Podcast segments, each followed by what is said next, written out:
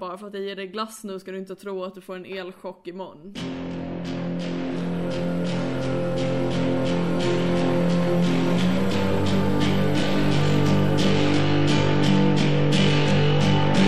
Nej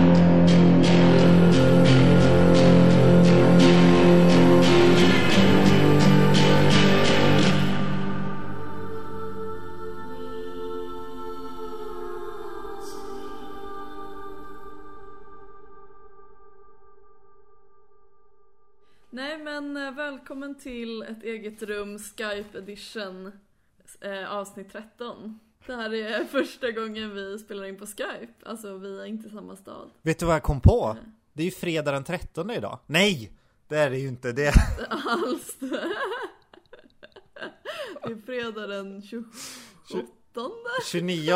Men gud, bara för jag tänkte... Och du hånar mig för att jag så går efter i tiden, så är du typ två veckor efter. Ja men jag blev helt... Nej men det var för att du sa att det var avsnitt 13. Ja, Så tänkte jag så här, ja det är, det är fredag 13 och så fick jag kortslutning i huvudet bara. det är ganska tidigt på morgonen. Ja. Men eh, vad har du haft för dig på senaste, Marcus? Kan vi börja podda med? En Ja. liten uppdatering. Ja, jag fick... Eh, eh, jag har nu fått din tjänst på Pocket Shop Landvetter. Yay! Grattis! Gud vad kul! Ja, det är så här, eh, vad heter det? Det är generationsskifte nu så att alla skiftar tjänst där och då fick jag din tjänst. Men är den fortfarande så att du bara har typ två eller tre öppningar i månaden? ja, men typ. Fett skönt. Ja. Eller jag vet att du gillar att öppna, men Ja. jag tycker det. Ja, fast jag vill ju gärna öppna och stänga. Jag tycker det är bäst då. Ja, okej, så det har hänt på senaste. Har det hänt något mer kul? Ehm, typ inte. Nej, jo, jag var och såg eh, utställning i Borås med min sambo som var väldigt kul. Vi var på Borås konsthall. Ja, nice. Ja, Vad var det för utställning? Det var eh, någon gammal man som jag inte kommer ihåg namnet på Som, som hade liksom den så här separatutställningen eller någon så här retrospektiv. Men sen var det att de visade ur sina samlingar Så de hade allt så här.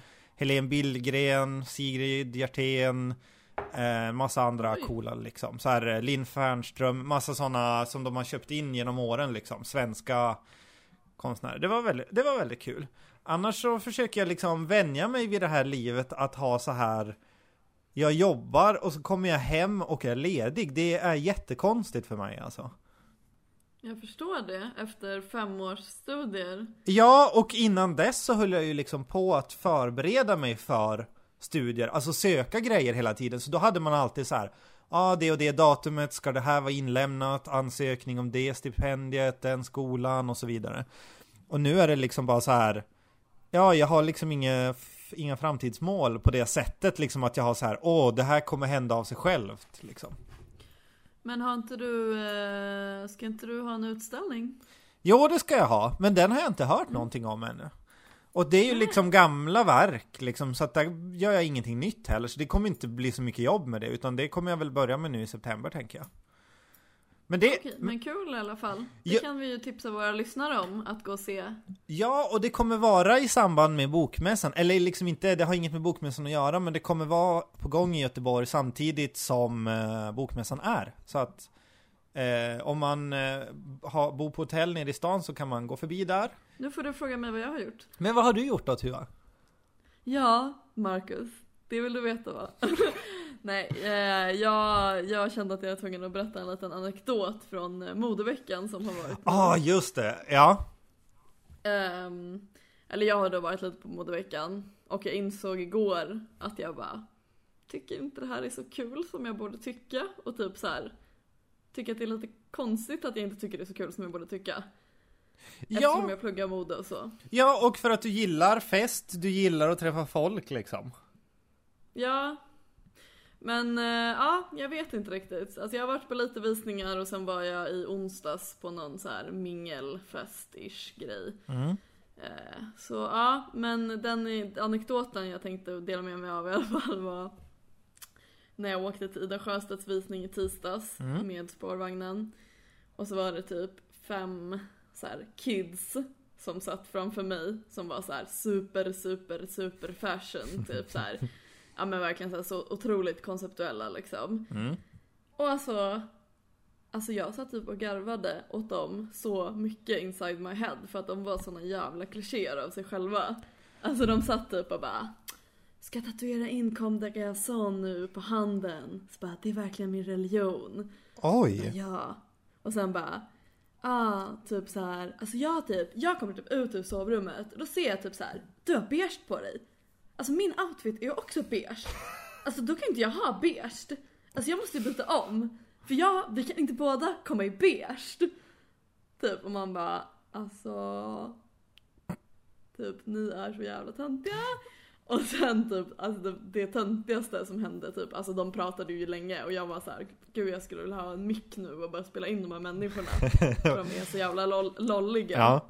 Så var det typ att så här, det var regn, fett regnigt så här, så var det typ någon SL-vakt som gick utanför så här, fönstret i en så här regnjacka som Mm. var typ i, eh, ja men vad heter det, så här. eh, Ja men vad heter det, alltså reflexväst typ så här. Ja, ja, ja. Och de bara kolla där! Fy fan vad fashion! Så bara det där ska jag ha på nästa modevecka. Så bara kolla, alltså SLs personal, så snygga. Typ. Och så bara, och så bara typ hör man hur den andra personen bara nej nej nej, alltså det är redan gjort, Back har redan gjort det där. Det är så gjort av Back typ. Och han bara nej men jag bryr mig inte, alltså jag följer inga trender. Alltså så här, jag är typ en unik individ så här. Jag, jag är inte den som som bryr mig om om Back har gjort det innan typ så här. Och bara, man bara! Oj! Alltså självinsikt någon typ så. Men det är ändå kul att få se sådana på riktigt. Det är som att vara på safari och se så här en, en art som man trodde var utdöd och så Ja. bara, men gud, den finns ju kvar här nere i typ Namibia. Typ, finns det en det, liten... var inte, det var inte så här Zoolander som spelades in. eh, Utan det var typ riktiga människor på väg till Stockholms modevecka. Så bara, ah, jag har inte listat till Filippa K. Så bara, men alltså du, det kommer vara lugnt. Så bara, de ser ju hur det ser ut. Alltså de ser ju. Typ så bara, de ser vem du är. Man bara, ni är inga. Men- Alltså, ni är bara små... Ah! Men alltså, är det sjukt om jag tänkte så här att jag ändå kan förstå varför inte man vill ha beige om någon annan har beige? Ja, absolut. Men alltså grejen var att det bara kändes som att så här, jag bara, är ni vänner för att ni typ gillar varandra? Eller är ni vänner för att ni bara gillar mode? Ja, Alltså så här, jo, de, de, de hade ju typ ingenting gemensamt. De typ gillade inte ens varandra. De pratade typ inte om någonting som var så här. okej det här är typ jag. Utan de Ja, okej. bara pratade om så här. Så bara, ska ha min Armani-kjol imorgon? Så bara, men det går inte, den är tartan, la la la la la la la Alltså jag bara, alltså jag skrattade ju åt dem liksom. Samtidigt som jag bara, herregud, typ. Alltså de är ju roliga liksom, men ja. Men alltså varför tycker du inte det är roligt där? Är det för att de är, de är för liksom eh, pretentiösa med sitt mode? Eller alltså, vad är det du tycker Vadå? är... Alltså varför tycker du inte, vad är liksom, om du bryter ner det, varför är det inte roligt att gå på det här modeveckan? Men jag tycker inte att det är tråkigt, men jag tycker inte att det är så roligt jag tror att jag skulle tycka. Nej, nej. Nej men jag vet inte riktigt, jag tror att det är en kombination av många saker. Alltså för det första, för att jag typ inte gillar svenskt mode så mycket. Alltså jag gill, min stil är ju inte liksom svenskt mode. Nej. Så här s- svart och eh, voluminöst och typ ett par så här, så bara, vi dekonstruerar jeansen. Vi Ja. dekonstruerar den vita t-shirten. Man bara alltså, Ja. jag är så jävla ointresserad av vita t-shirtar. Ja. Det är så jävla tråkigt. Utomlands där det är lite mer som en show, typ en modevisning. Att det är så här, nästan teater liksom. Att Ja. så här, de har ett koncept. Det, det finns ju knappt i Stockholm för att det är så litet liksom. Eh, så jag tror att det är att man blir lite trött på att bara se modeller som glider ner för en catwalk. Man har typ en dålig plats och man ser inte kläderna ändå. Alltså då ser man dem typ bättre på internet. Alltså du vet så här. Ja. Alltså det är ju kul, det är så en, ett, en cirkus men det är också så här, jag blir lite mätt på det typ. Att jag bara, ja det är väl roligt men så här, nu känner jag typ att jag bara, ja ja. Alltså, jag vet inte, jag känner mig inte så himla imponerad av det typ. Men kör de bara så här tråkigt att de går rakt upp och ner till en typ poplåt? Alltså det är, de kör ingen mer utsvävning än så eller? Alltså det är väl lite olika liksom. Tydligen så var ju Cheap Mondays visning var ju skitcool. Den var ju typ i, i ett badhus och sen så hoppade alla modeller i och började bada så här. Okej. Men där, den, kom ju, den var inte jag på. Men eh, alltså de visningar som jag har varit på nu den här veckan har ju bara varit att de har gått rakt fram. Ja. Eh, och alla modeller är ju så här vita och superanorektiska. No, no surprise there liksom. Förutom eh, modeveckan så har jag väl Ja, nästan flyttat in helt klart nu i lägenheten. Ja. Och fixat massa med det. Jag börjar skolan på tisdag. Det ska bli jättekul men också lite jobbigt. Jobbigt att ha så här plugg hängande över sig hela tiden typ. Ja. Men det var det jag tänkte på just apropå modeveckan. Du är ju ändå liksom den som har fog för att vara mer pretentiös, för du har ju ändå en teoretisk kunskap också. Ja men jag kände verkligen det så här att jag bara Jag är verkligen så himla mycket mer intresserad av typ så här För det första utländska modemärken Mm. och för det andra Typ mer så här modehistoria, dräkthistoria sånt liksom Ja. Alltså Jag tycker det är så himla mycket mer intressant än att typ så här Weekday lanserar en ny t-shirt-kollektion Ja men alltså verkligen Ja, Och ja. sen så är alla där och är så här: I'm so fucking important typ och man bara ja ja Ja. Alltså, ja men såhär, ah, jag vet inte. Alltså det är bara så här. det är kul men det är också så här, jag har varit på modeveckan nu tre år. Ja. Och nu, alltså första året tyckte jag var helt fantastiskt, andra var det så här, ah kul. Mm. Och nu bara, ja, det är väl okej. Men så här, det är inte superkul, jag tycker inte det.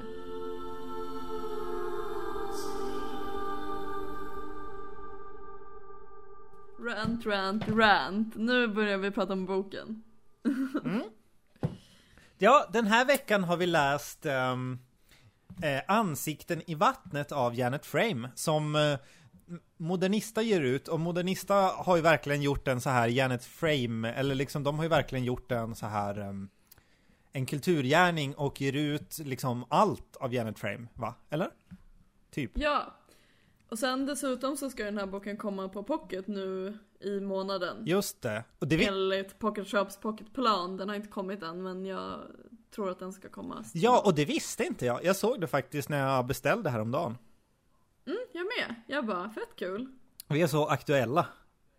Ja, eller hur? Eh, och jag tycker det är så himla kul när det är så här att ett förlag bara så här Nu ger vi ut, nu ger vi ut de här samlade verken, gör assnygga omslag För då blir, Ja, då blir, alltså- då blir det liksom att man bara så här Ja, vem är det här liksom? Man blir ju ändå intresserad när det ges ut en hel sån där liksom bibliografi liksom Ja men det var ju som de som du gav mig. Eh, Jean Genet, eller hur det uttalas. De här, det är också modernista. Ma- Sjömannen det. och Stjärnorna. Det är också att de har gett ut typ alla hans verk, eller så här tre, fyra böcker. Just det. Och gjort skitsnygga omslag på dem. Stjärnan och matrosen eller vad den heter Ja exakt. Just det Men alltså, Ja. det här omslaget Ja. är så jävla snyggt. Jag vet. Alltså, trycker på like på det här omslaget. Alltså det är verkligen, jag köpte ju den typ mycket på omslaget. Alltså, Ja sjukt snyggt.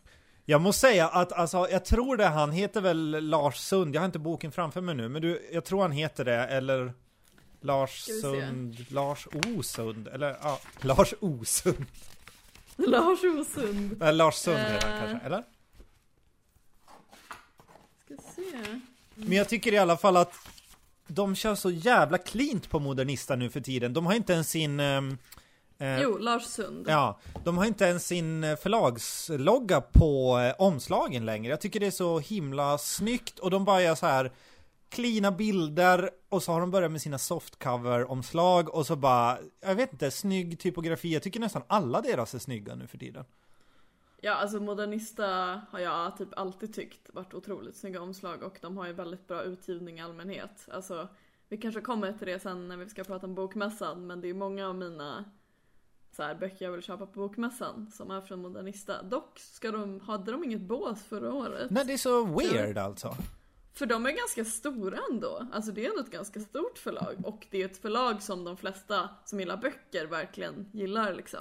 Ja, och nu har de ju både smala titlar och s- ny, alltså nyutgivning av klassiker och så har de ju liksom hela Gillian Flynn, alltså Och Divergent ger de ju ut Ja, också. alltså det måste ju vara ganska Alltså det, det känns ju som att de borde kunna ha ett bås Ja, det är så himla konstigt för det är mycket, mycket, eller det är många små förlag, jättesmå, som har. Ja. Liksom.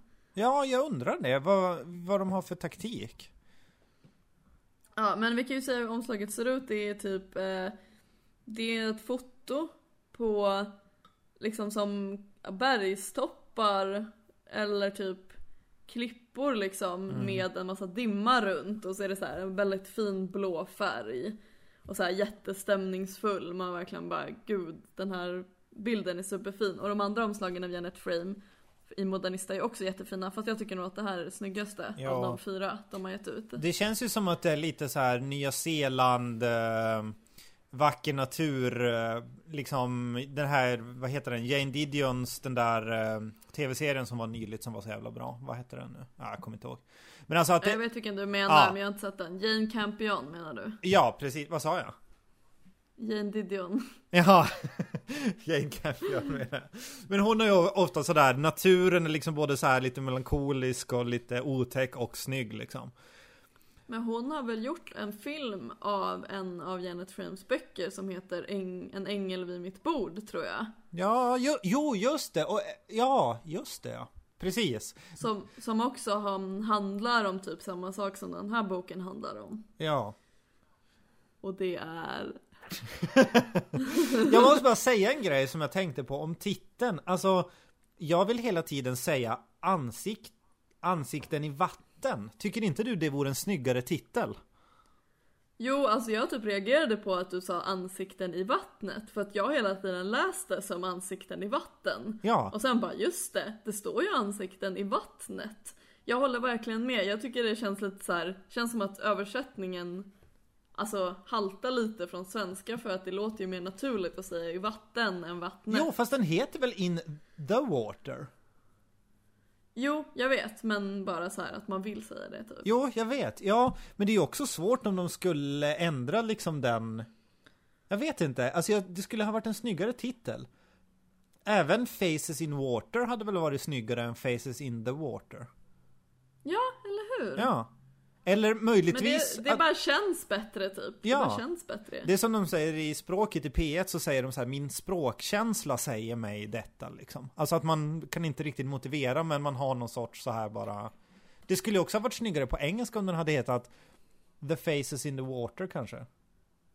Faces in the Mm. Water. Ja, jag vet inte. Det är lite skumt men det är ju inte Ja, det är ju inte Modernistas fel. Det är väl hennes fel tycker jag ändå. Fy Janet Frame, dåligt. Ja. Ja, nej men eh, ansikten i vattnet. Jag kommer nog säga ansikten i vatten Ja. under hela podden för det är så jag har tänkt att den heter faktiskt. Men ja, eh, vi kan ju prata om vad den handlar om. Ja. Eh, det är ju en eh, självbiografisk bok som skrevs på typ 60-talet, början av 60-talet eller så, vänta ska vi se. Den klassiska liksom eh, eran för ehm, 1961. Ja, den klassiska eran för ehm, Alltså eh, mentalsjukhusskildringar känns det som. Att psykvården började skildras i USA då. Eh, Det känns bara som min så här fördom, men det känns som att vi har massa liksom eh, Massa Ja. eh, kulturpersonligheter som spärrades in vid där och som sen skildrade det på olika sätt liksom.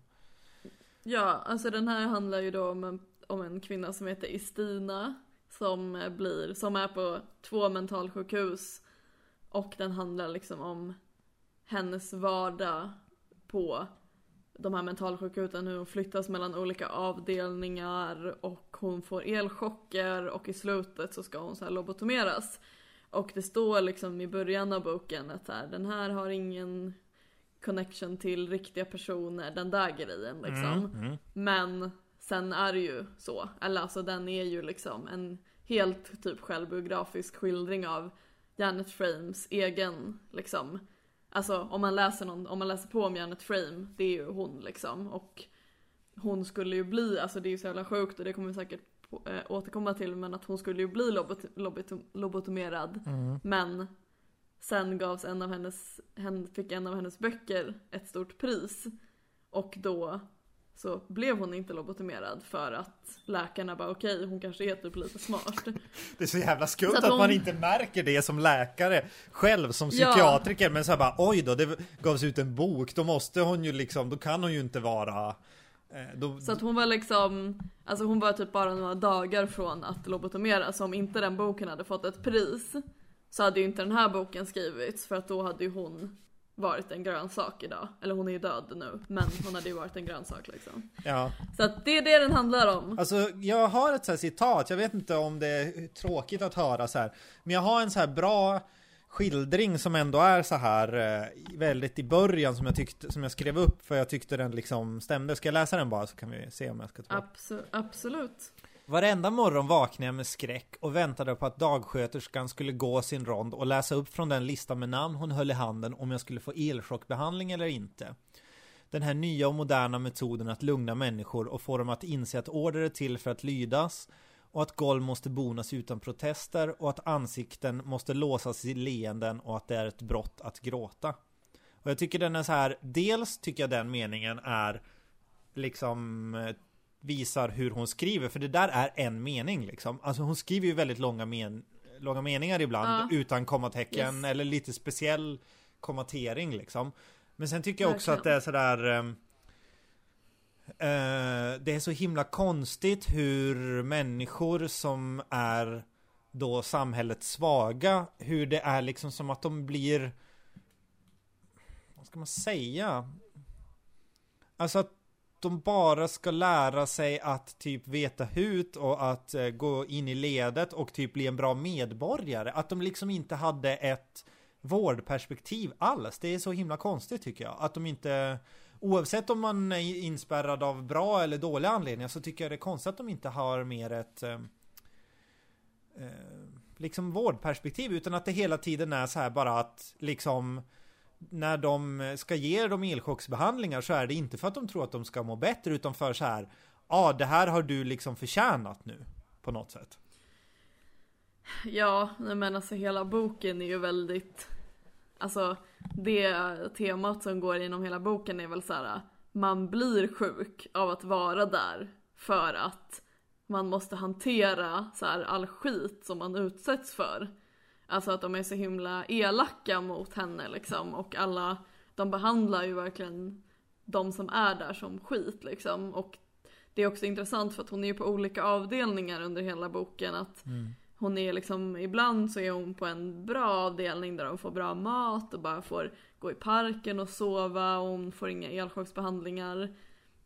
Och sen är hon också liksom på en avdelning som så här, där kommer man aldrig ut ifrån där typ sjuksköterskorna har ett så här, de kastar ut godis på golvet mm. som de patienterna ska få alltså ta och då blir det så här, de kastar ut det bara för att se patienterna börja slåss och bli så här galna liksom när de ska få godis och att de ska slåss om det typ och de så här står och hejar på och verkligen så här, alltså de, de gör det som underhållning och säger själva så här, vi behöver något kul på jobbet, vi behöver se er slåss typ. Alltså, ja. säger de ju till henne. Och det är ju så här sjukt liksom. Ja. Alltså det var så konstig, ja verkligen. Och jag tycker också det är så konstigt, alltså de har ju det här, alltså de har, det finns en så här eh, paradox i hur de också beter sig därför att de, de här kvinnorna då är ju eh, inspärrade mot sin vilja, många. Och för att de liksom antingen har varit sjuka eller inte kunnat liksom ingå i samhället överlag, liksom att de har stuckit ut på något sätt. Och mm. samtidigt så är det att de blir bestraffade där inne när de inte kan följa de regler som finns på det mentalsjukhuset, vilket jag tycker är konstigt därför att de är ju inspärrade just för att de inte kan följa regler. Alltså det är ju därför de är där. Och då är det så konstigt att bara men herregud, bete dig som folk. Om de kunde det skulle de ju inte vara där liksom. Nej. Alltså det är sån må alltså jag menar, ur, även ur de som har satt dem där, ur deras perspektiv är det så konstigt bara, ja men vi, vi spärrar in de här nu för de kan inte bete sig. Och när de inte beter sig här inne så får de straff. Alltså man kan ju inte vänta sig något annat då, tycker jag. Liksom, ändå är de, förväntar de sig att de ska vara helt normala där inne. Det är jättekonstigt tycker jag. Ja, men eh, då kommer vi ju till en väldigt intressant fråga som rör dig. Nämligen att du har ju pratat om flera gånger med mig att du typ vill bli inlagd. Hur känner du inför det efter att du har läst den här boken Marcus? Det blir verkligen en så här, eh, en, om vi gör ett till avsnitt i den här liksom, då blir det en sån här trilogi av mentalsjukdom liksom. Ja, alltså jag vet ju att den här är typ Nya Zeeland 40-50-tal och jag Mm. vet ju att det kanske inte är så här idag. Men sen tänker man ju också så här att man typ när man läser den här boken så tänker man ju man bara men så är det inte idag. Men alltså psykvården har ju jättemycket problem. Alltså jag är Ja. inte så himla insatt liksom. Och det är inte som att man man får ju inte elchocker utan man vill. Det är ju någonting man måste Alltså man ger ju sitt eget tillstånd och det är väl någonting som diskuteras länge men det förekommer ju fortfarande som Ja. jag har förstått det. Ja, det gör det ju. Och det är ju också så att, jag menar som hela Anna Odells, den här eh, få, fånge tänkte jag säga. Hennes det verket Ja. handlar ju väldigt mycket om att eh, man blir bältad som ett straff också på, alltså att man blir fastlåst, eh, inte som en behandlingsmetod utan som ett lite straff sådär liksom. I, i Ja. liksom akutpsykvård och sådär. Och det finns ju liksom exempel på som till exempel den här Bernie Paulson är ju en sån som jag tycker var jättebra när eh, hennes böcker kom om svensk psykvård. Vinklippt ängel. Exakt, jag älskar den boken, jag läste den typ fem gånger. Såklart du gör, ditt jävla emo. Den ultimata emo-boken typ i världen är det. Ja, men jag menar där var det ju inte heller så jäkla bra förhållanden. Men något som jag, alltså, något som jag gillar så mycket, jag ska berätta om varför jag vill vara inlagd på psyken. Men jag måste bara säga Ja, att något jag gillar i. Ja men jag gillar, jag läser ju alla såna här psykskildringar jag kan komma över och se filmer och sådär och jag tycker det alltid är så himla fint att det brukar ofta finnas någon form av så här bundsförvant eller någon allierad i personalen eller någonting som man kan ty sig till liksom. Alltså att alla är onda men så finns det någon som har ett lite gott hjärta och jag har för mig att det är så i den vinklippta ängel att det finns en mentalskötare där som är väldigt liksom snäll och, och, och bra liksom, verkligen, och lyssnar och tar sig tid och sådär. Och då blir det alltid så här att, åh, det är så himla så här, jag vill också ha det så liksom. Men, Alltså, men, alltså vi har ju pratat om det här innan podden och jag har ju aldrig riktigt förstått det här. nej men du vet, Men- du vet eh, Sex and the City avsnittet när Fox Mulder är med? Eh, Ja, Eh, och Carrie åker ut och hälsar på honom där liksom. Eh, det, är typ Ja. ett, det är typ ett mer ett vilohemscykel liksom. Sådär. ja det är det ju. Och- Fast det är ju typ att han är så här. Bara yeah we do, we do yoga here, la la la, typ de har så här picknick och sen så ser de någon som bara! Ja, exakt. Typ så här och vårdarna brottar ner dem och han bara Kind of a vilohem typ. och hon bara Ja. Ja. Men ja. Men eh, så kan jag, jag kan väl liksom tänka att så här, det är ett ganska kontrollerat uni, mini-universum, ett minisamhälle där det är så här tydliga regler, tydliga roller, det är inte så höga krav på en och det är lite så här, ehm, vad ska man säga, man kan liksom man vet vad man ska göra och man behöver inte oroa sig för sin framtid. Så här, jag, kan, jag kan ju hata så här, den auktoriteten skulle jag säkert kunna hata om jag var på ett sånt ställe. Men jag tror också att jag skulle kunna tycka det var så här skönt att ha den här tydligheten och inte behöva ta ansvar för mig själv liksom. Men alltså då skulle väl du ändå vilja vara i typ en öppen vård? Du skulle väl inte vilja vara typ tvångsintagen? För det är ju inte nice liksom. Nej, men jag tror typ- att jag skulle kunna klara mig bra i ett sånt, bättre än i ett vanligt samhälle, för att jag tror att jag skulle liksom kunna så här förstå det sammanhanget bättre på något sätt. Ehm,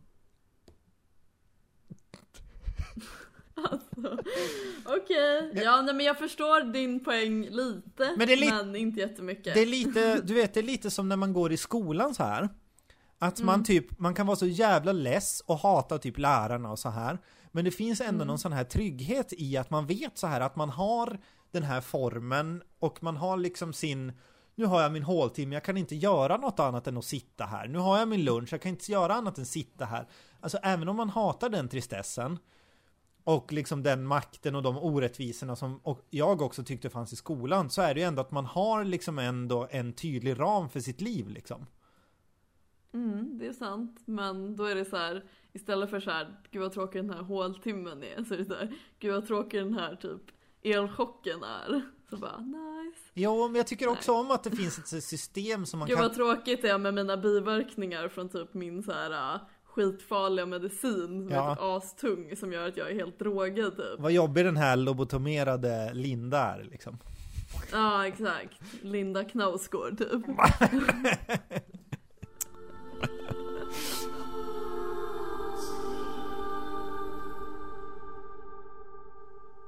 Tror du det är så att de här fängelseskildringarna på film är liksom tänkt till en målgrupp för män och att det är eh, de här psykskildringarna är liksom tänkt för kvinnor? För det är nästan alltid bara kvinnor i sådana här skildringar och nästan alltid bara män i fängelseskildringar. Gud vad, vad sant, det har jag inte ens tänkt på. Eh, jo men så kanske det kan vara. Alltså de flesta böcker, som, och böcker och filmer och serier. Men det känns som att det börjar luckras upp lite mer nu, alltså typ med exempel Orange is the new black Ja, och så. Men inte, alltså ja, jo men det tror jag. Det tror jag är väldigt bra spaning faktiskt. Det har jag inte tänkt på.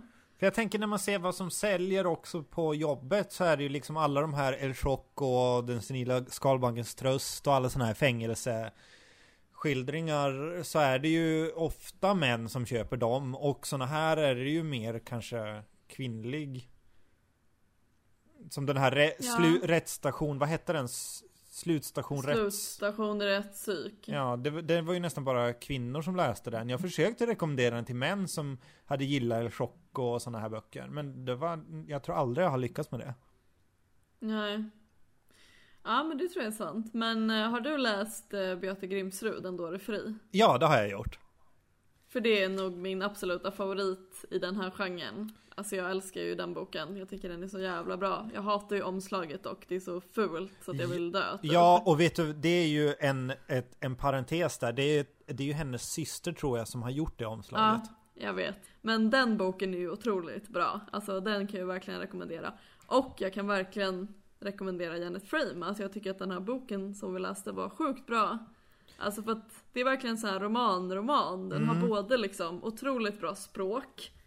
Alltså otroligt vackert språk. Liksom lite svårt att komma in i som du sa att det är så här långa meningar, lite oklar kommatering. Så efter ett tag kommer man in i det men i början så tycker jag att det var lite så här att man stannar upp typ och läser om meningar. Ja, det är lite Lotta Lotas kommatering. Fast ändå inte alls i Nej, närheten. nej, nej, Alltså. kanske inte. Men, Men, men lite så. Och sen att den båda har så stark handling och så starkt språk. Och det är ju liksom det man vill ha med en bra roman. Alltså en stark historia med starka karaktärer och bra språk. Alltså Mm. jag tycker verkligen Ja, jag gillade verkligen den här boken. Vad tycker du? Vad tyckte du? Eh, ja, jag tycker liksom att så här, eh, vad ska jag säga? Alltså jag gillade ju den jättemycket såklart. Det var en sån som jag läste. Det här är ju typ första boken jag har läst ut före dig. Alltså, Ja, Och jag tyckte liksom att den var jättebra och jag gillar så här språket också. Alltså den är ju, den, den är ju egentligen påminner den ju typ om alla andra skildringar av liksom eh, den här tidens liksom Ja. psykskildringar. Men jag tycker inte det gör någonting. Den är inte jätteoriginell men jag tycker inte det gör någonting för den är så bra ändå liksom. ja men det är sant. Alltså det är ju, det är ju en, en bok bland många men verkligen en läsvärd bok liksom. Jo. Eh, jag tänkte mycket på så här, eh, två grejer som jag tänkte på. Först det du sa om Beate Grimsruds den. Att där finns det ju en, eh, han mannen som kommer, det är väl typ hennes psykolog eller någonting som kommer hem till henne. Mm. Ja. Ja det var så länge, ja Men det han- är det nog. han Det var är ganska länge sedan jag läste den men ja. Han är ju i alla fall en good guy liksom, om man säger så. Ja precis. I den. Och som jag sa tidigare med, med så här att det ofta finns en, precis som i vinklippt ängel också, att det finns såna här, liksom, de- bundsförvanten eller den så här som är, är den snälla. Men finns det någon sån i den här boken? Nej. Nej, det gör inte det. För jag, jag, jag kan sakna lite att hon är bara en betraktare verkligen, liksom. Alltså det känns som att det finns folk som glimmar till så här typ och är snälla så här en gång. Mm. Och sen blir de elaka igen. Typ det är ju någon doktor, alltså när hon ska bli lobotomerad. Och då går hon fram till den doktorn och bara snälla lobotomera inte mig typ. Mm. Eh, och han bara nej det är såklart du inte ska bli. Eh, men sen så typ är det ju att han ändrar sig typ. Ja, det, det Eh. närmsta, alltså det närmsta någon som beter sig bra i den här, det är ju typ att de säger hej på den här rundan liksom. För det är, det är någonstans skriver hon sådär att det är typ en och en halv läkare på tusen patienter eller någonting sånt där.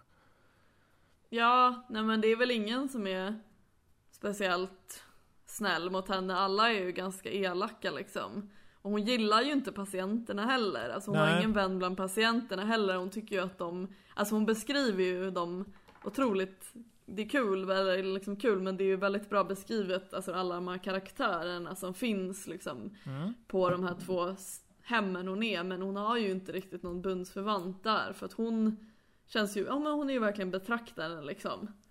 Ja, eh, och så tänkte jag på en annan grej också. Det här med något som jag tyckte var väldigt fascinerande och som jag tror att jag inte skulle ha tänkt på när jag var yngre liksom och bara läste såna här böcker. Till exempel när jag läste Glaskupan så tänker man bara, tror jag första gången på huvudpersonen i den.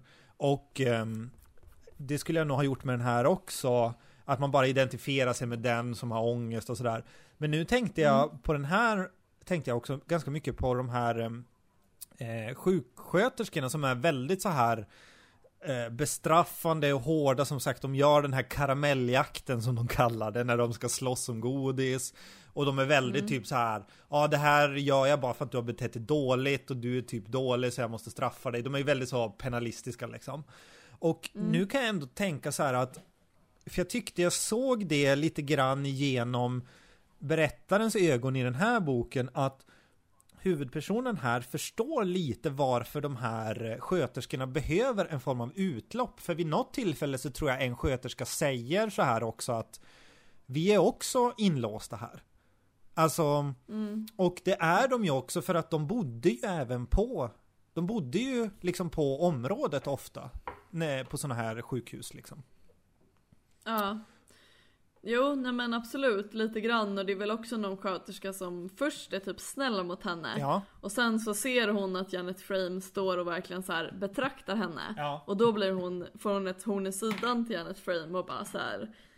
Typ, ah du står och kollar på mig så här. varför typ kollar du på vad jag gör? Så hon vet väl att hon skriver antar jag eftersom hon ändå har skrivit en roman inne på sjukhuset innan liksom. ja, Och bara så här att hon ger henne glass någon gång och säger så här bara för att jag ger dig glass nu ska du inte tro att du får en elchock imorgon typ. ja, exakt. grejer. Ja, att du inte får en elchock. Ja, exakt. Jo, nej men just det här att jag tänker ändå att, att hon blir så arg liksom för att bli betraktad är väl lite för att hon vet att i en berättelse så kommer hon vara den som ser ut att ha makten. Samtidigt så är det ju också så här att det är liksom kvinnoyrken, de typ går på knäna. Det är typ en läkare på tusen patienter och alltså de är ju liksom lämnade åt sitt eget öde på något sätt, de här sköterskorna.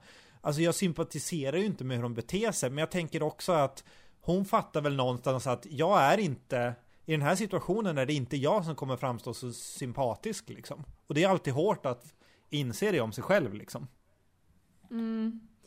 Ja, nej men alltså det är väl det jag tänker med alltså, psykvård idag. Att liksom, man tänker ju att det är mycket bättre än det här och det hoppas jag att det är och det tror jag att det är också.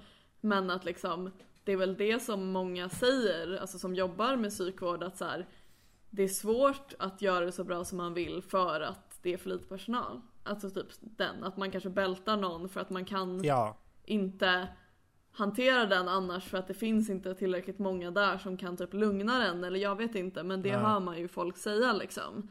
Och det låter ju som att, alltså att man kanske blir lite omänsklig för att man hanterar så svåra personer. Det är ju ändå folk som är psykiskt sjuka. jo, Och så är man för lite folk för att det för, de får för lite resurser liksom. Alltså ja. jag, jag tänker att det är lätt att välja en, en, en enkel väg när man liksom bara Ja, jag vet inte. Alltså att det är väl, det speglas väl ännu idag liksom i psykvården. Ja, Fast och, kanske inte så extremt.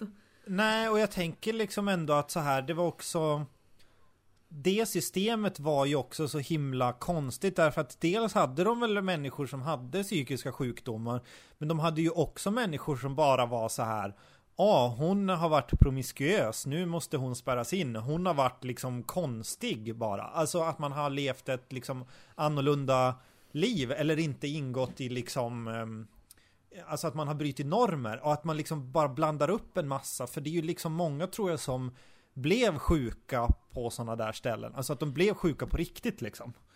Ja, nej men det är väl det jag försökte säga förut, att det känns som att hela boken handlar om att man blir sjuk av Ja. att befinna sig där.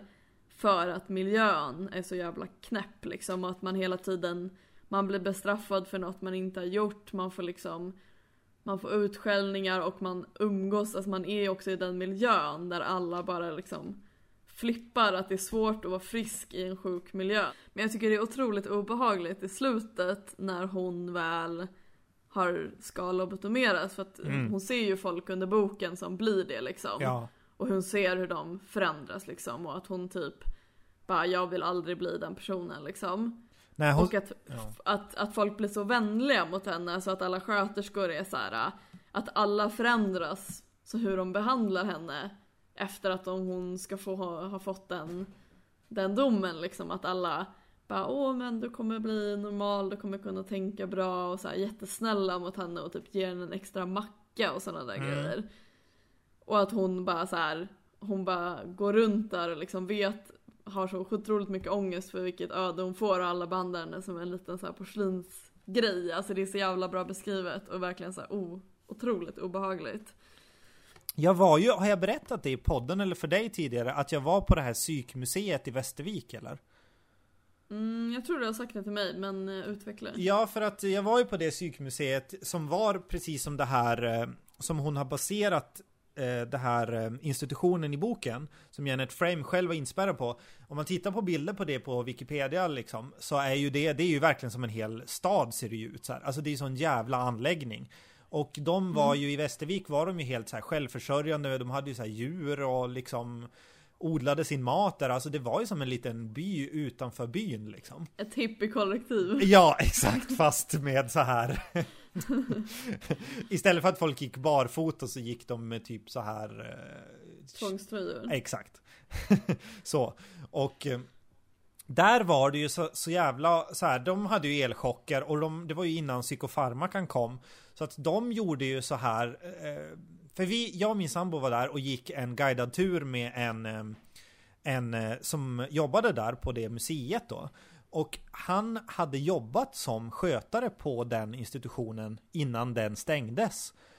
Eh, Och han sa det att det, det vi hade att tillgå det var att så här till exempel att vi eh, satte dem i badkar med när de blev, fick liksom någon form av panikattack eller blev liksom som han uttryckte liksom blev liksom helt så här eh, fick någon sorts utbrott eller hysteriska liksom. Vilket är en sån äcklig term. Men alltså, då satte de dem i en badkar med jättehett vatten. Och så satte de som, som såna här lädergrejer eh, för så att man inte skulle komma upp. Det var bara huvudet som stack upp då liksom. Ja. Så att man skulle bli så här liksom, alltså av värmen i vatten så skulle man lugna ner sig. Och han sa ju det så här, ja det var liksom hemskt att göra det. Men vissa blev ju bättre av det för man hade ingenting annat att tillgå liksom. Och det är så jävla kluvet så här för att han stod ju där och typ försvarade sig nu. Medan vi var lite så här som inte har varit med. Vi kunde ändå vara så här, okej det låter helt sjukt att ni gjorde det så. Men det är också väldigt svårt att så här det är ju väldigt svårt att döma någon i den situationen kunde jag känna då samtidigt som jag gjorde det. Jag tyckte att han verkade helt jävla sjuk alltså så. Har du tänkt på att hon så här dödar en kvinna med att spruta DDT på henne? Vänta, det kommer jag inte ihåg. Men det va? Nej vänta. Det är så jävla Nej. konstigt. Jag tänkte på om du reagerade på det också eller? Nej, vad, vad, när var det med? Jag har typ helt missat det. Så här, vi ska se om jag hittar det. Ehm, Så bara, det kommenterade vi inte. nej, så här står det typ. Och det förekommer lite såna här grejer som hon, som jag inte vet om man visste om då eller om hon liksom bara har för det blir liksom ingen stor grej av det. Så här står det så här. Till min förtjusning fick jag en DDT-spruta och blev tillsagd att gå längs korridoren där flugsvärmarna slogs om urindoften och de unkna sängkläderna och de otvättade kropparna. Jag gick fram och tillbaka och sprutade ut moln av DDT. Jag gick in i ett av sidorummen där Mrs Holloway, som nyligen hade lobotomerats, låg till sängs. Jag visste att hon var döende. Ögonen var slutna och övergjutna av en vidrig gul skorpa och flugorna kravlade över ansiktet. Jag spred DDT över hennes ansikte som en sista nödvändig rit och gick ut över rummet. Jag vet inte om högsta chefen någonsin såg henne. Hon dog ett par dagar senare.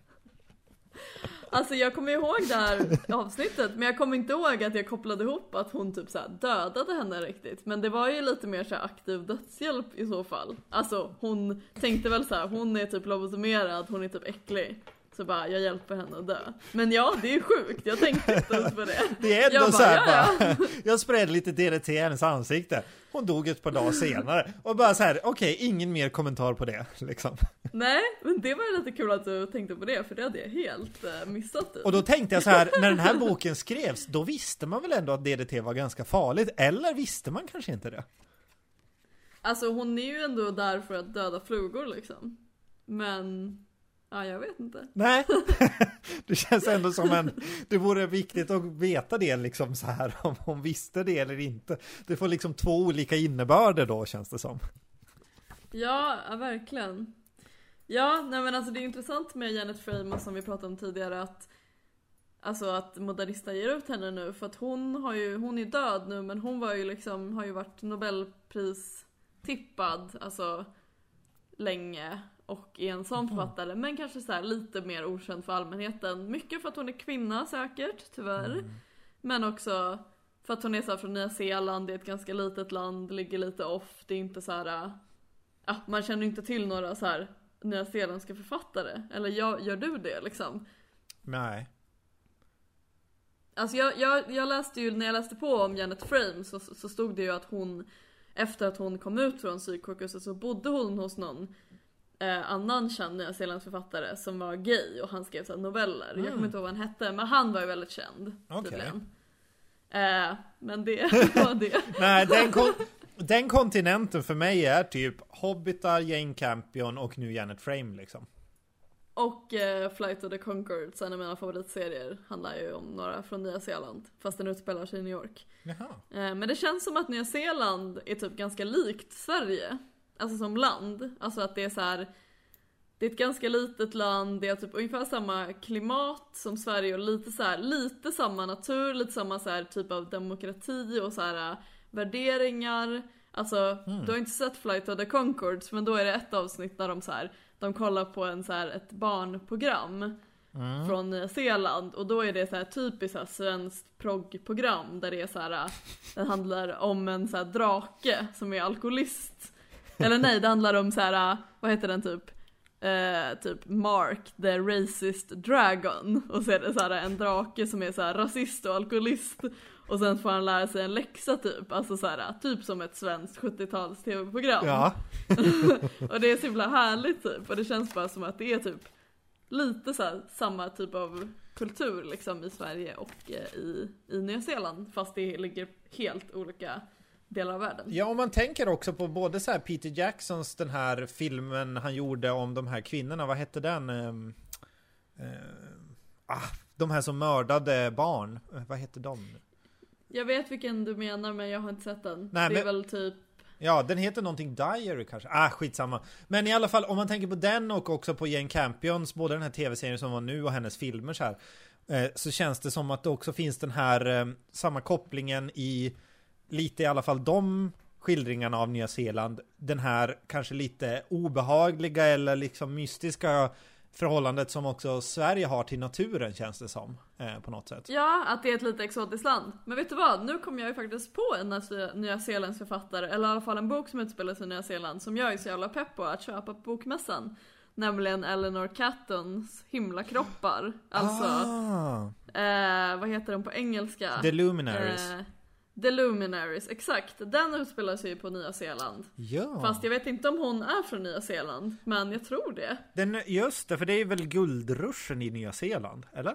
Ja, på 1800-talet. Ah. Ja, nej men jag tänkte lite att vi kunde prata om det faktiskt. För att jag har skrivit en så här önskelista från höstkatalogen. Mm -hmm. eh, på de böcker som jag vill köpa. Mm. Typ, jag vet inte om alla kommer finnas på bokmässan eftersom alla inte kommer ut i september.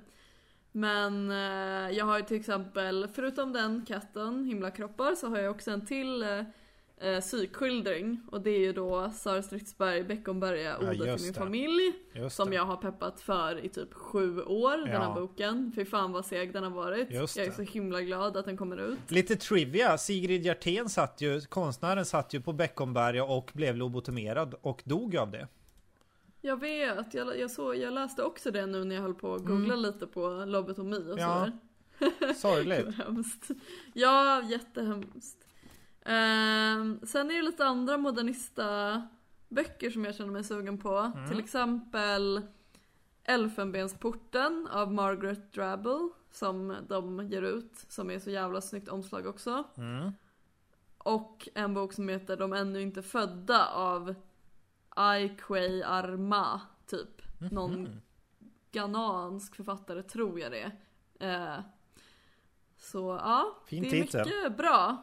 Det är mycket bra tycker jag. Det har i alla fall varit skitkul att gå på torsdagen och köpa böcker och hänga med dig. Mm. Men också kanske träffa någon härlig poddlyssnare om någon vill säga hej. Ja. ska, du ha en sån där, ska du ha en sån där Hultsfredsflagga, en sån där stor liksom? Nej men jag tänker så här om, om man någon gång träffar någon som lyssnar på podden så måste det ju vara Bokmässan. Ja. Det måste det vara. Ehm, va- varför har vi inte har blivit för- inbjudna och, och typ livepodda av någon jävel? Det är dåligt. Det är skitdåligt. Men har du några böcker så som du peppar för eller några, några författare eller något, sådär, något speciellt på Bokmässan? Just på bokmässan, alltså jag vill träffa Siri verkligen och gå på hennes grejer. Och jag Mm. vet inte så mycket annars, annars är ju bokmässan Alltså jag kommer ju försöka gå på allt verkligen, allt. Jag kommer vara där från dag, dag till kväll liksom, varje, dag- varje dag. Men jag vill ju också mycket, för mig är det 50-50 mellan liksom det sociala och eh, författare och montrar och sådär. För att det är typ enda gången på året som jag ser fram emot att träffa folk liksom. Det är så himla... Det är väldigt speciellt så. Alltså det är enda gången jag var så här, du vet ju förra året, jag gick ju till och med på liksom mingel och allt sånt där. Men vi kan väl gå på boknatta i år igen om du blir inbjuden? Det hade varit kul. Men var inte den lite tråkig? Jo, den var lite tråkig, men det var ju ändå gratis. och det var ju, alltså det var ju gratis mat och typ gratis vin, alltså vad Ja, det var jag det ju. bor ju skitnära, det är ju bara att promenera ner. Ja, det är sant. Ja. Alltså vad fan. ja. Och nu så känner du ju så här bokbloggar och så lite bättre. Mm, ja, det är Då sant. kanske typ det också blir lite roligare för att man typ känner folk lite bättre. Jag känner ju ingen men du gör ju det. Ja, ja, Så men då du bryr dig ju så här inte. Din Ja. hangaround. Ja, precis. Min gode man. Jag tänkte på en grej om boken här. Mm. Att en grej jag faktiskt saknar är det här med att hon berättar inte alls varför hon har kommit dit eller Nej. hur hon mår. Det är väldigt, Alltså hon får ju vaneföreställningar. Får- Lite då och då. ja, Så att hon hade ju tydligen feldiagnostiserat schizofreni. Alltså de trodde att hon hade schizofreni men hon hade inte det. Det Men står det- ju på baksidan av boken. jaha, men det var ju Janet Frame, det är ju inte i boken är det ju inget om det liksom. Nej nej nej men alltså Då tänker man väl att typ de tror det. Men ja, jag tänker också på det. Jag undrar också vad hon har gjort. Alltså för hon har ju Ja, men också så här, jag tänker ju hela tiden att det är Janet Frame. Men det kan ju vara mycket som hon har ändrat som Ja, Alltså det är ju faktiskt en bok men jag har typ knappt tänkt på det när jag läst den. Jag bara, men det här är ju Janet Frame, det här stämmer ju överens med det hon gjorde då typ så här, enligt hennes Wikipedia. Jo, men, att, eh, men liksom i, i hennes, alltså Janet Frame själv, hon skrev ju in sig frivilligt väldigt ofta liksom. Ja. Och jag får intrycket av att hon är väldigt fast här för att hon Det framgår ju inte att karaktären i boken har skrivit in sig själv. Det verkar ju mer som att hon är där av tvång liksom. Ja. Och man får ju aldrig veta liksom riktigt vad hennes problem är liksom. Att hon Alltså, för Janet Frame hade ju då som du sa, alltså en feldiagnostiserad schizofreni och var ju också deprimerad liksom. Det var ju därför hon skrev in Mm. sig på olika ställen i världen så här. Men det finns ju ingenstans vad jag har sett som hon nämner någonting om det här. Men jag tänker typ, alltså just eftersom de, det är ganska mycket beskrivningar av olika vaneföreställningar hon har. Med så här, alltså verkligen Typ att hon bara Mm. Nu ser jag min mamma komma upp ur jorden med blodiga händer. Typ sådana där grejer är det ju lite då och då. Ja. Alltså att hon kanske har någonting sånt. Alltså typ ja, men vaneföreställningar och de- depression typ. Jag tänkte bara typ att hon är så här kreativ med metaforer. Ja. jo men det också, alltså man vet ju inte riktigt om det är hennes, om hon bara beskriver saker Nej. eller om hon faktiskt ser grejer. Men Nej. det verkar ju lite så. Nej men för, att för, hon blir ju, för, hon skriver hon ju inte ute. liksom rakt ut så här bara att Ja, ah, sen såg jag det här, utan hon väver ju bara in det i det vanliga liksom. ja, ja men exakt, hon är ju ute liksom typ två gånger under boken och då är det ju att hon bara Först gick det bra men sen började jag typ se det här ungefär. Och Ja. sen är hon tillbaka liksom. Ja. Mm, ja men det är sant. Eh... Men ibland kan jag nästan bli så här på henne att jag bara, men sköt dig! Alltså, Sköt dig! nej men så här att hon, hon typ, hon vet att så här, hon kommer få en elchock om hon springer iväg och gråter. Mm. Och så gör hon det. Och då blir jag så här, men nej! Typ du kommer bli överflyttad till den braga avdelningen om du bara försöker hålla, hå- put it together så. Men det är ju lätt att säga, men ja, du förstår vad jag menar. Att Jo. man bara så här, Ja, du vet vad som kommer hända, du har redan analyserat det och du kan ändå inte så här typ uppfylla det. Men det är ju typ så här story av ens eget liv. Att man bara, jag vet det här men jag kan ändå inte typ fixa det. såna här kan ju bli ändå väldigt populära. Jag undrar vad det är liksom. Vadå populära? Nej men såna här skildringar tänker jag. Alltså såna här ganska lite halv självbiografiska. Men alla älskar ju självbiografiska grejer. De som inte säger att de inte gör det, de ljuger ju. Ja, Alltså, alltså bara för att man är alltid intresserad av så här det riktiga, saker som är på riktigt. Alltså så här. Ja men folk är liksom intresserade av, ja men vad heter det, Au- autenticitet. ja, alltså, ja, ja. Typ sådana här böcker att folk så här vågar.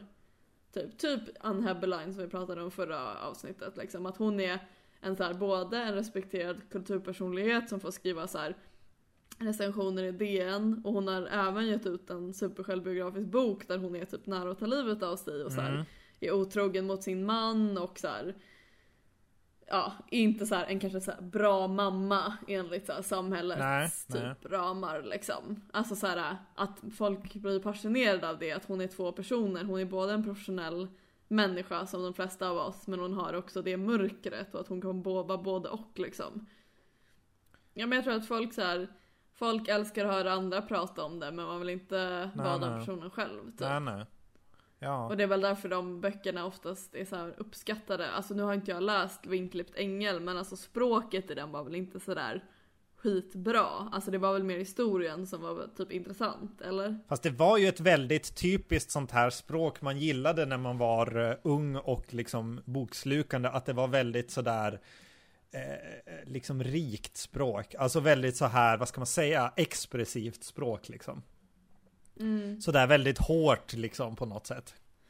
Hårt, ja, coolt eller så språk. här, jag, jag tänker att det var lite som en Christian Antila-låt. Jag vet inte om du har lyssnat på honom, men han har ju en han, jag lyssnar ju på honom en del i gymnasiet och han har ju så här låtar som heter typ så här, en heter så här Lilla Svart.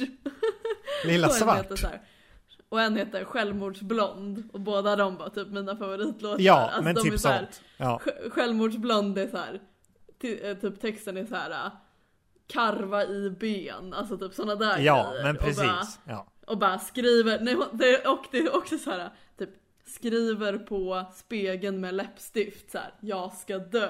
Man bara "Ah!" Alltså nu när man lyssnar på det här, man bara Gud vad pinsamt typ att jag tyckte det här var bra. Fast ändå typ att man lyssnar på det och bara ja! Och- typ och- så här, och- sjunger med. och då bara, alltså gud jag ska också skriva sådär på min spegel. Ja men typ, alltså så här, du måste lyssna på den låten Självmordsblond efter vi har lagt på Okej. För att alltså den är verkligen så jävla emo. Ja. Typ, på ett så här härligt indie-poppigt sätt liksom. Ja, det ska jag göra. Eh, vi har ju, vi nämner ju ibland låtar i podden.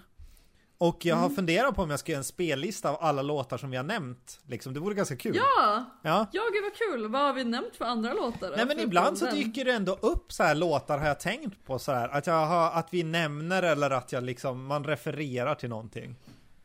Men det måste väl vara Morrissey måste väl ha haft med, varit med någon gång eftersom du är väldigt kär i honom. Ja, liksom. men jag undrar om vi har verkligen lä- verkligen ehm,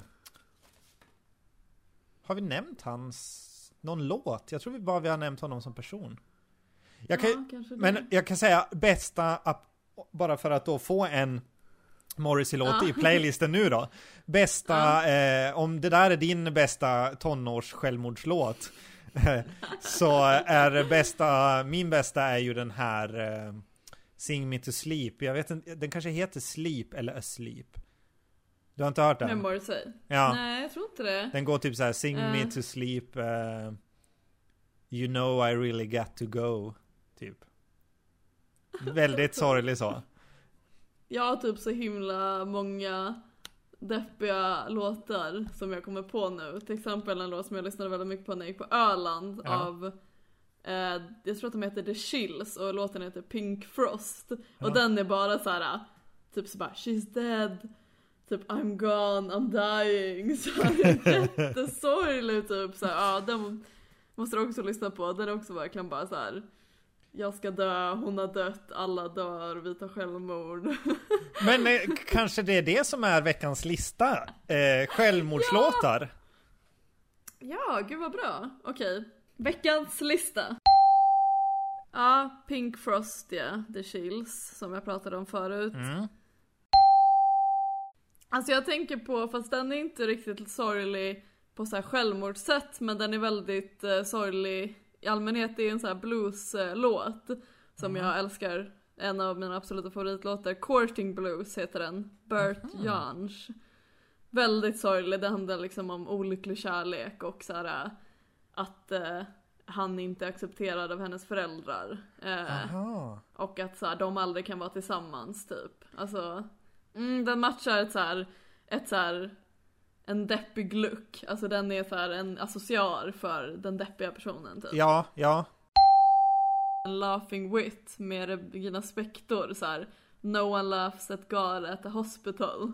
Alltså den, ja den är ju också så här man bara När man lyssnar på den liksom.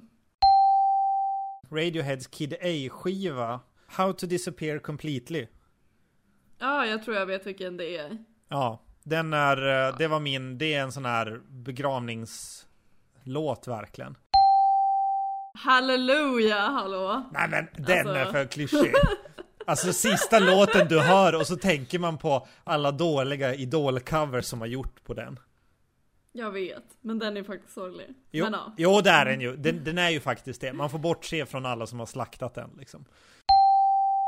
Shakespeare Sisters, den här Hello Turn the Radio On. En vän jag har på Twitter som har eh, lärt mig att uppskatta Den har jag inte hört. Jag har, inte hört, alltså jag har hört några låtar med dem, men inte, med, inte den. Och det sjuka är att den låter nästan glad, men den är, den är faktiskt en sån låt för mig också.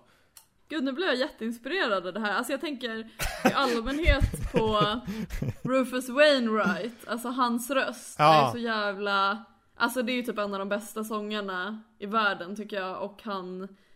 Alltså hans röst liksom...